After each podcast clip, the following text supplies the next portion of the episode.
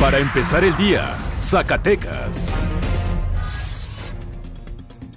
Muy buenos días, sábado 11 de octubre de 2019. Esta es la información para empezar el día con Mega Noticias Zacatecas. Jornada violenta la que se vivió la semana que concluye, pues entre agresiones armadas y hallazgo de cuerpos sin vida se cuantificaron 10 muertos en diversos municipios del estado de Zacatecas.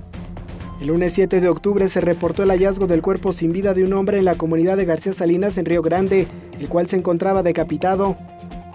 El martes el cuerpo de un joven de 20 años con señales de tortura fue encontrado en la comunidad de Bañón en Villa de Cos.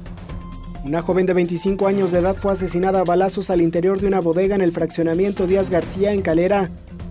Dos cadáveres de hombres con signos de tortura fueron localizados sobre la carretera estatal que lleva a la comunidad de Boquilla de Abajo en Cañitas de Felipe Pescador. El miércoles fue el día más violento de la semana con cinco muertos. Dos cuerpos sin vida de hombres se reportaron en la carretera a la comunidad de Miguel Hidalgo de Ojuelos en Fresnillo.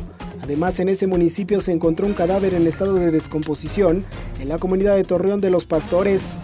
En el municipio de Guadalupe, los cuerpos de dos jóvenes entre 20 y 25 años de edad, con signos de tortura, fueron localizados en un camino de terracería en la comunidad de Osiris. Jubilados y pensionados del ISTESAG entregaron a la mesa directiva de la 63 legislatura del Estado un documento donde piden que en lo que resta del mes de octubre se convoque al Pleno de Diputados y se acuerden iniciar el proceso de reforma a la ley del ISTESAG. Lo anterior derivado de que ya pasaron los cuatro años estipulados en la ley para reformar su contenido por lo que los jubilados entregaron en diciembre de 2018 un oficio donde proponen modificaciones a la misma legislación. De acuerdo a datos de autoridades de la Comisión Nacional del Agua, el estado de Zacatecas se encuentra con una alta presión, con poca humedad y nubosidad. Hasta el momento en la entidad se han presentado tres frentes fríos. Actualmente en la parte norte del país está presente el Frente Frío número 4. Se pronostica que en el transcurso del sábado y domingo pase por el territorio estatal autoridades federales de la Conagua mencionaron que se esperan 53 frentes fríos tocando el territorio nacional de septiembre de 2019 a mayo de 2020.